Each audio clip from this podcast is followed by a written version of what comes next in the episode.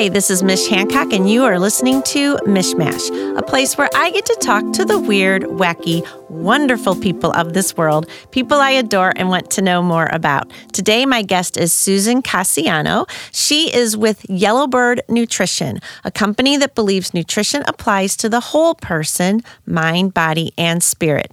They use an intuitive eating, plant forward approach that transforms abstract theory to practical action into daily routines. They promote a health at every size practice, which I love that, Susan. Mm, I love that idea.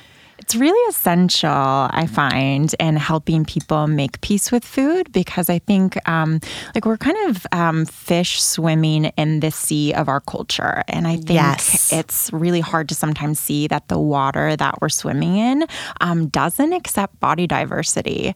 Um, and I think that it's just something that I hope to kind of bring to every person I'm working with to just at least have them just kind of consider um, the culture that we're living in Right. and um, bringing more voice to um, how important it is to know that we are in the midst of um, really a healthcare crisis that I think at the root of it is um, really not a full acceptance of the different types of bodies out there um, because people are going to live with different BMIs and different body fat percentages. And we're not like all the iPhone 6 trying to like be in the Mm. same, eating the same thing, looking the same way. It's like we're humans. We're inherently all Right. very different. I love that you say that because as as a mother of a teenage daughter, and I'm going to give myself a thumbs up because my child has no food issues and no body image issues. But amazing. There's still times where she'll she'll say, "Oh, I wish I had bigger lips. I wish I, you know." And and I'm like, you know, those are all like trendy things. Like it, you can't match your body to the trend, you know. So right now, the big booty is way in, right? Right. Thanks Everyone's to Kim. Kardashian. Yes. You know, everybody's like, I really wish I had a humongous booty. When I was when I was growing, I was like, No way did you want? It was like booty. Twiggy. It was like the Yeah. different look. Yeah. exactly. and so you can't like make your body do things that it just wasn't meant to do and i would not recommend going to get it surgically done either you know what i mean So on point. Yes, exactly. But some people do, right. There's so many routes I think that women and men go through to kind of manipulate their body and the effects of just wanting to feel better about themselves and wanting to kind of gain um, more control of hard things that are happening in life. And so I think it's, um, yeah, it definitely has multiple layers, but I think that um, we just do kind of start um, really wanting to get to know someone's food story um, because I think that everyone is really a product of the environment they grew up in, the sports teams they were on, the coaches they had. There's so Right. many voices that inherently contribute to someone's relationship with food and their body. So I think we start kind of dissecting that and asking some of those questions to just increase that awareness of why do I do the things I do? right And is that actually working for me? right and and that's got that's a lot i mean there's a lot of digging on on that, right because sometimes you know it's like you start to get back to not only your history with food but there's probably like beyond that the family history with food. They've done Right. studies. I mean they've done mm-hmm. studies about um and i can't recall but some little island i remember one time i it, there's a whole do you know about it? Is it are you thinking blue zones or is it uh, something different? it was it was a study that they had done where they where they had figured out like because of a famine that had happened on this tiny little island years and years and years ago like mm. Before the generation that was there you know that it had affected the people on that island generations after. And you know so it kind of goes to show you like the memories that your genes hold and the whole bloodline thing. It's really interesting. So sometimes i'm sure there's people that come to you and they're like i don't know why i have this issue but you still have to figure it out right? Right. because you don't want to live with it Exactly, exactly. And I think that once we do kind of figure out the root of it, like that sometimes that can kind of only get you so far. So I also don't want to like paralyze um, a person into like, we've got to figure out the exact root and then we're going to be okay. Oh, right. No, Because no, it's no. like, Of course not. Of course yeah, not. because it's like we do want to translate in, that into some practical steps. And I think that that's really when you start to ah, just like kind of start to take a breath with like, okay, even though despite maybe some of this baggage that I've had with emotional eating or binge eating or right. even just feeling like I'm not at peace with my body, I think that we can really um, start to translate that into a place of less judgment and less criticism. And I think that that's really when the change starts to happen is changing some of the language um, from critical to right. compassionate. So I'm going to take what you got to tell me what blue zone is now. Okay, because it's in my head now, okay. and I want to know what blue Amazing. zone is. okay, so um, a blue zone is um, an area of um, the Earth, I guess, that was researched, and they found that there's kind of the highest concentration of healthy living, longest living people in um, like within that geography. And so, say um, Loma Linda, California, is one of them, um, and it's an area where there's extremely high levels of walkability. They have um, uh-huh. great um, community connection. They find that the people that you live next to um, are friendly, like you're on good terms with each other. they find that there's places of spirituality close by, um, that there's healthy food nearby, kind of all these different factors that really um, are biggest contributors into health and longevity. And so they call this a blue zone. I think that Naples, um, Florida is um, kind of on its way. Really? So there's different areas. Um, they're smaller in the US, but I think that um, there's different areas of Italy for sure. and they're just areas that they have the long or biggest concentration of centenarians, people living over 100. And they find that all of these factors are so essential in someone's health and well being. And really, that food and exercise are part of the equation, but they're actually a really small part of the equation as opposed to um, someone's sense of community, someone's sense of um, getting a hug, or someone really grabbing their hand and acknowledging them versus the pass by on the street and not right. being known. And kind of all of those people or all of those layers contribute to how you experience stress in your life, how you experience like a sense of resilience. So I think it just really is fascinating that um, those places exist and are growing. And now there's kind of science around them. Right. Mm-hmm. Well, here's what I love is, and I've talked about this before, is the it, the difference between interactions and transactions. Mm. And transaction is just like you know you go you buy something, but the interaction is you're talking talking to the person that you are that's behind the register or you're saying hello to the person you're passing on the street and i just have always been an interaction person i don't know why yes. but it's just the way I, I well i do know why i think it's because i really do feel like i know everybody so I get that from I can, you yes uh-huh. so i mean i uh-huh. could never have met you before but i'm like hey what's up yes. i'm friends with you already because we're humans yes. you know and we share this this space together so we're friends but i think that that has has a lot to do with my healthy outlook on life and how I am in the world. I feel very comfortable with, you know, I mean, I, I don't have any hair. I'm super comfortable with being a person without yes. hair. I'm like, okay with that. Mm-hmm. You know, it's just mm-hmm. that's how it is. But at the same time, it's like, you know, I mean, I did, I do want to explore at some point, like, is there something I can do? Like, does this say anything bad about my health? Mm. But it hmm. doesn't really. Everything comes right. out pretty good on my, you know, when I, whenever I hardly ever go to the doctor and I'm hardly ever sick. But when I do, they're always like, oh, you're really healthy. I'm like, I know. Yes. you know, I but I think that. it's the outlook. Mm-hmm. The outlook you have on life is a huge factor. Exactly. And your outlook, I can tell already, Mish, just not knowing you so well, but getting this like small experience with you that you are so connected to the people around you. Right. And I think that that has so much more to do than what a physician taking blood tests can inherently like connect or like understand about you. So I think I also like really like to put people as like the CEO of whatever healthcare team they're on, because I think sometimes it's easy to go into an interaction with the physician or a chiropractor or even dietitian and kind of have, feel like a little bit like a victim or just like, oh, I'm having all this stuff happen to me or I'm getting all this information. But I think to really kind of switch that conversation to empower you and say, like, okay, yes, this is one opinion, and I'm not sure if I'm okay with that. So I'm going to kind of see what else is out there. So I think that I think that we just have to keep you as the person in charge of your health information. I love that. Yes, mm. absolutely. Because you really are in, in many ways. And we're going to talk about that. We're going to take a quick break and we're going to come back with Susan Cassiano.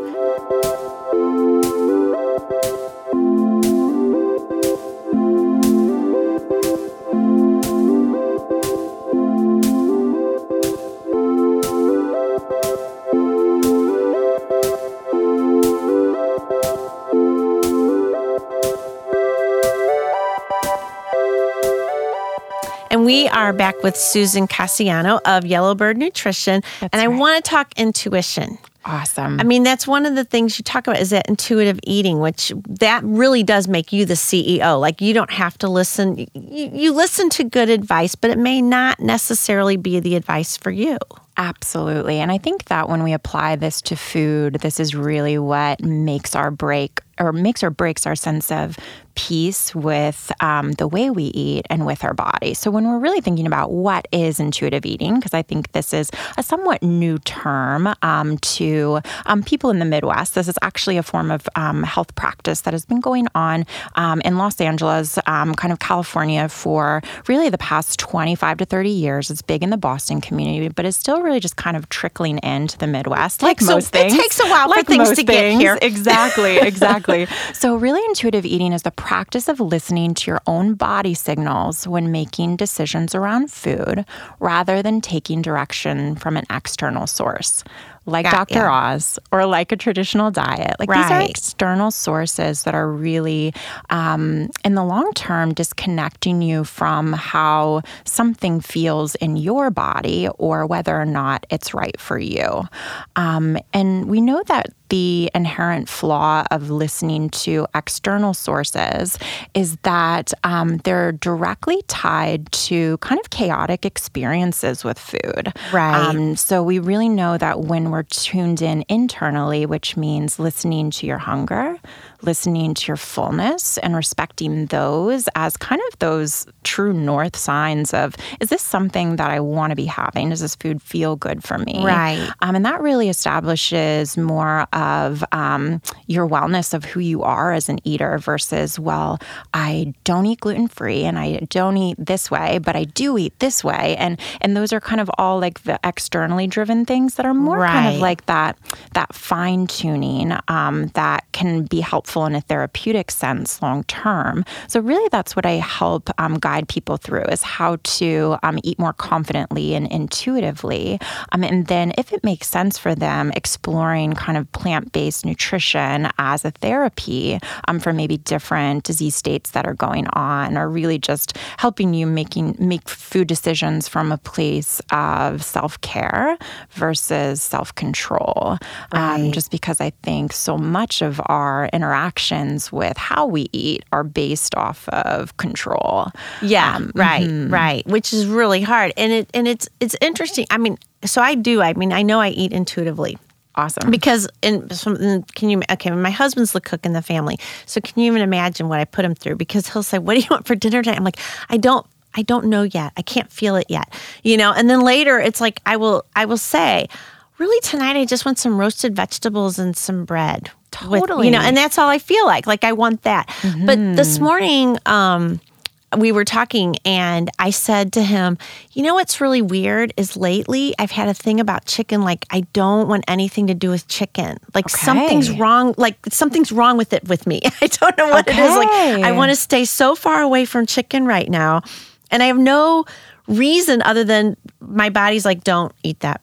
This is not right. Do not you eat it kind right of now. have this inherent sense of like what's going to feel good for you, what's going to energize you, Right. Um, and what's going to leave you feeling satisfied. Because I think that we also ha- really look at intuitive eating as having foods that give you pleasure, and really knowing that that is such an important part of the eating experience that often gets overlooked. Right. And we can eat just with our minds or eat just for health, and it really only gets us so far. Right. Um, and so I think there's this part of really enjoying your food that that's, I think, really how we're designed to experience food, be around people that we want to be around when we eat, when we can, choosing foods that um, just actually taste good, even if for a moment, like we're just not caring about nutrition at all. Like that's also really normal. Yeah, Like, right. Well, and you're bombarded with stuff, and then that, and I have a whole thing with with with what I talk about with candy because I love candy, Yes, and it's Halloween. and but I just I I celebrate it. When I eat it. Like it's a big celebration because I don't want to put negative energy in my body. I don't want to be like feeling bad that I'm eating candy. So instead, yes. I'm like, this is awesome. I, I, love this candy so much. Oh my gosh. Yay Mish. for the packaging that's so beautiful. Yay for the families that is, are being fed because they made this candy. Literally. You know, I just like want to celebrate it because then I have this whole thing about then you're not putting negative energy in there. Then your body's exactly. like, ooh, this is the best licorice ever made. exactly. And really, when you look at that from a metabolic standpoint, we are meant to digest food in a relaxed parasympathetic state. Mm. And so when we switch that, when we're feeling guilt about our food choices, we flip the switch. We get into the sympathetic state. Cortisol is flowing. We're more likely to store that food as fat. We're more likely to release those insulin levels oh, that our body releases when it's on edge because we don't know if it's okay to eat the candy. Right. so I right. think that like to really um, create a relaxed environment and a relaxed mental space before you start eating is so supportive to how the body is meant to break down and metabolize food. So I love that that's already a part of your process Mish. You're just like, we're going for the candy, we're happy about it. And like, honestly, it's like, yeah, let it be the thing and move on. And I think that that's um, just a spot that is going to like just help you thrive so much long term. Right. As when you're not kind of like caught up in the nitty gritty of well, let's dissect this food and how much carbohydrate and how sugar calories are in this. And exactly, yeah, right, exactly. And I think that that's really when we know that, like, okay, the mind is taking over this eating situation and the body's not really present with right. it. Um, and so I think that that's a big part of intuitive eating is just strengthening the mind body connection. And I think that that's really when you see people have that long term success because you've got to be dialed in in both to have that like long term like success with food. And and so I keep hearing this term plant based. Is that ah. the new way to say vegetarian you know or what? Yeah, that is such a good question, Mish, because I think that really um, kind Thank of you, Sam. These... Sam told me to ask it. Great. Yeah, so plant based is kind of um, a more culturally friendly way of approaching um, this term of like veganism, or like, okay, is that really like a friendly term, or is that kind of more uh, like angry vegan? Like you're just like the people that are like, do you have an yes, image in your head? Of like bit. the total hippie person. It's like you're right. eating me. Exactly. You're a killer. You know? exactly. And that you can be vegan and eat Oreos and Fritos all day. Like that's very exactly. different than right. being plant based, which has um, the inherent um, benefits of increasing your phytonutrient and phytochemical um, uh, absorption in the body. When you're um, choosing foods that have higher fiber and are going to fill you up and prevent cancer. When you're choosing foods that are um, close to the ground to mitigate inflammation. Like all of these things where it's like, yeah, you're actually getting the therapeutic benefit of eating um, foods that are supportive and therapeutic for the body versus, I guess, vegetarian or veganism, which you can really be, um, you can just be eating junk food all day right. and not really be supporting the body. So I think that those are like just kind of two different ways, or kind of just a more updated way of approaching um, a um, a more veg lifestyle from a therapeutic sense and being clear on those differences. That's so true. And I, I actually had a friend a long time ago, and he became a vegetarian and he and, and he was doing it to lose weight and he wasn't losing weight and he's like I don't understand I'm like because you drink root beer and have potato chips for lunch. Yeah, that might man. be vegetarian, but that's not right. necessarily the way you're going to lose. Like you, like part of I think being a vegetarian also means you're thinking in a healthy way about food. You're eating healthy food, right? You know, like salads, rice and beans, not root beer and potato chips. absolutely. Absolutely. I'm so glad that you brought that up because another part of the work I do um, is empowering people in their cooking practice. And I think that um, a lot of people grow up on um, veggies that either come from cans or overly cooked, or they're just like, I don't like vegetables because I've never tasted a good vegetable. Right. And I think that um, maybe don't have the um, confidence that they're able to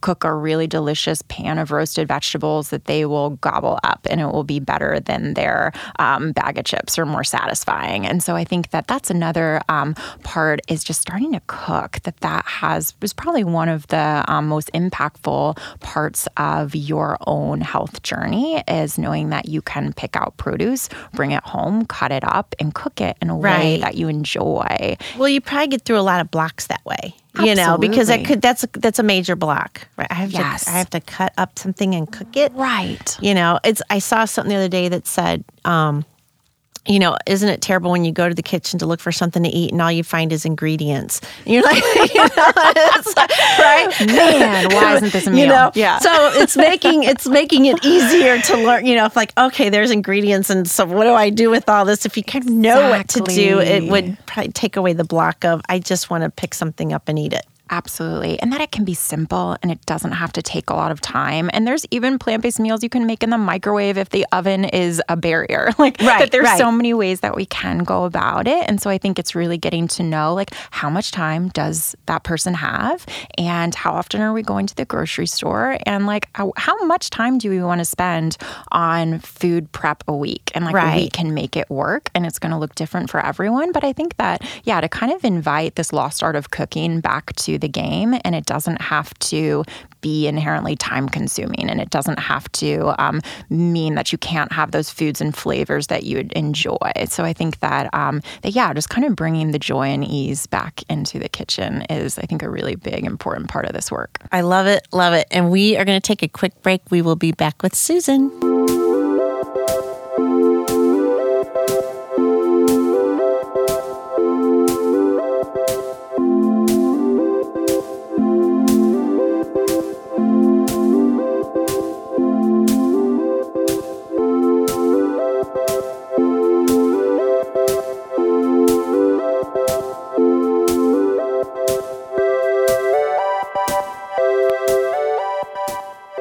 Okay, and we are back with Susan, and we are talking about all things yummy, healthy food. So I have a few questions for you. Awesome. Have you ever heard uh, or read any just food advice that you were like, "What? That is so weird! Like, like really, that is the weirdest thing."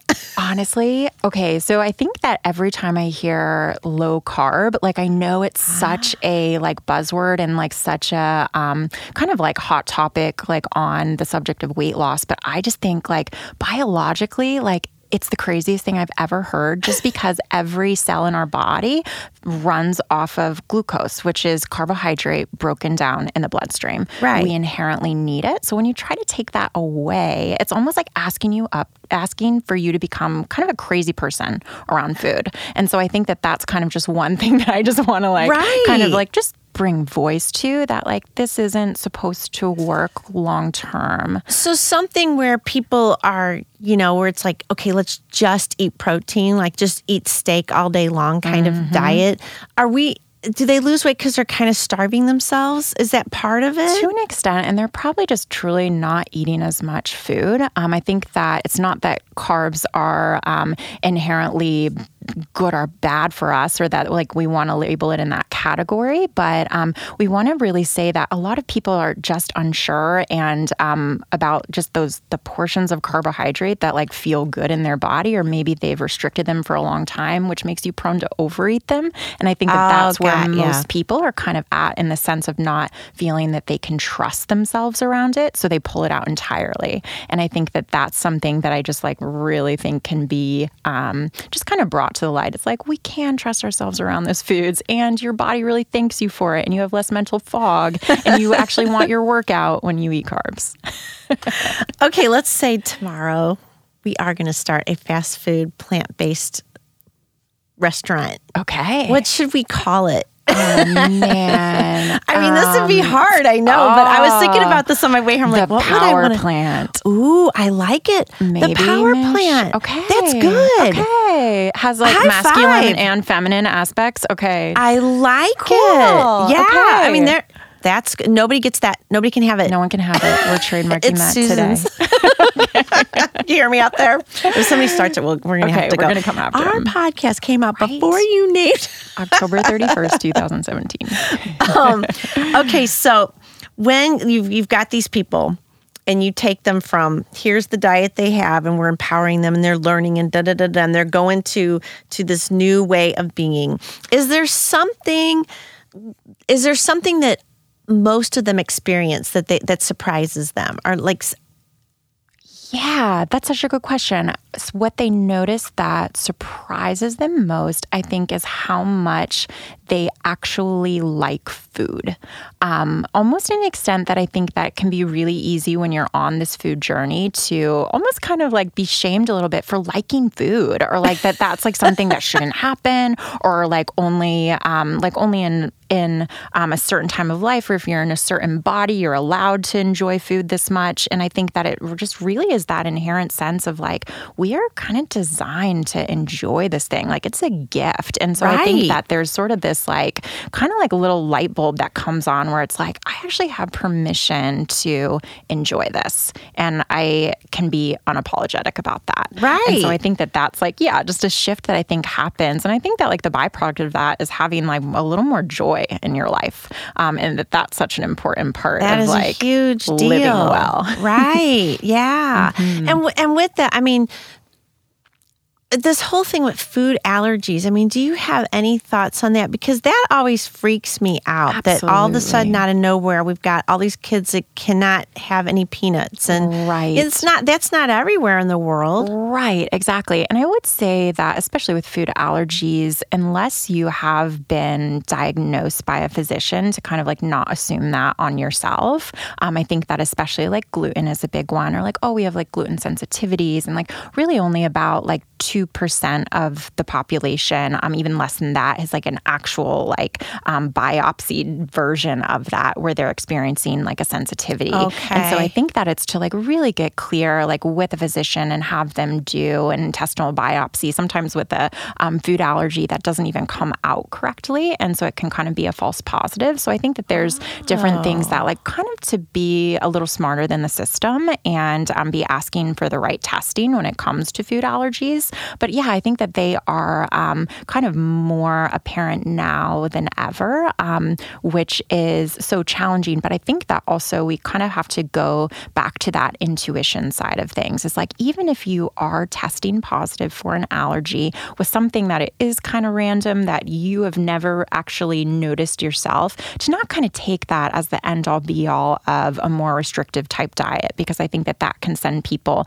off the deep end. And then there is the um, kind of unwanted experiences with food, such as like emotional eating or overeating, which comes from right. feeling like you have all of these restrictions that were just kind of came from a blood panel food test that um, might not inherently make you feel all that bad. And so I think that we really want to look at the individual and say, like, well, how do these foods, what foods do we know make you feel good?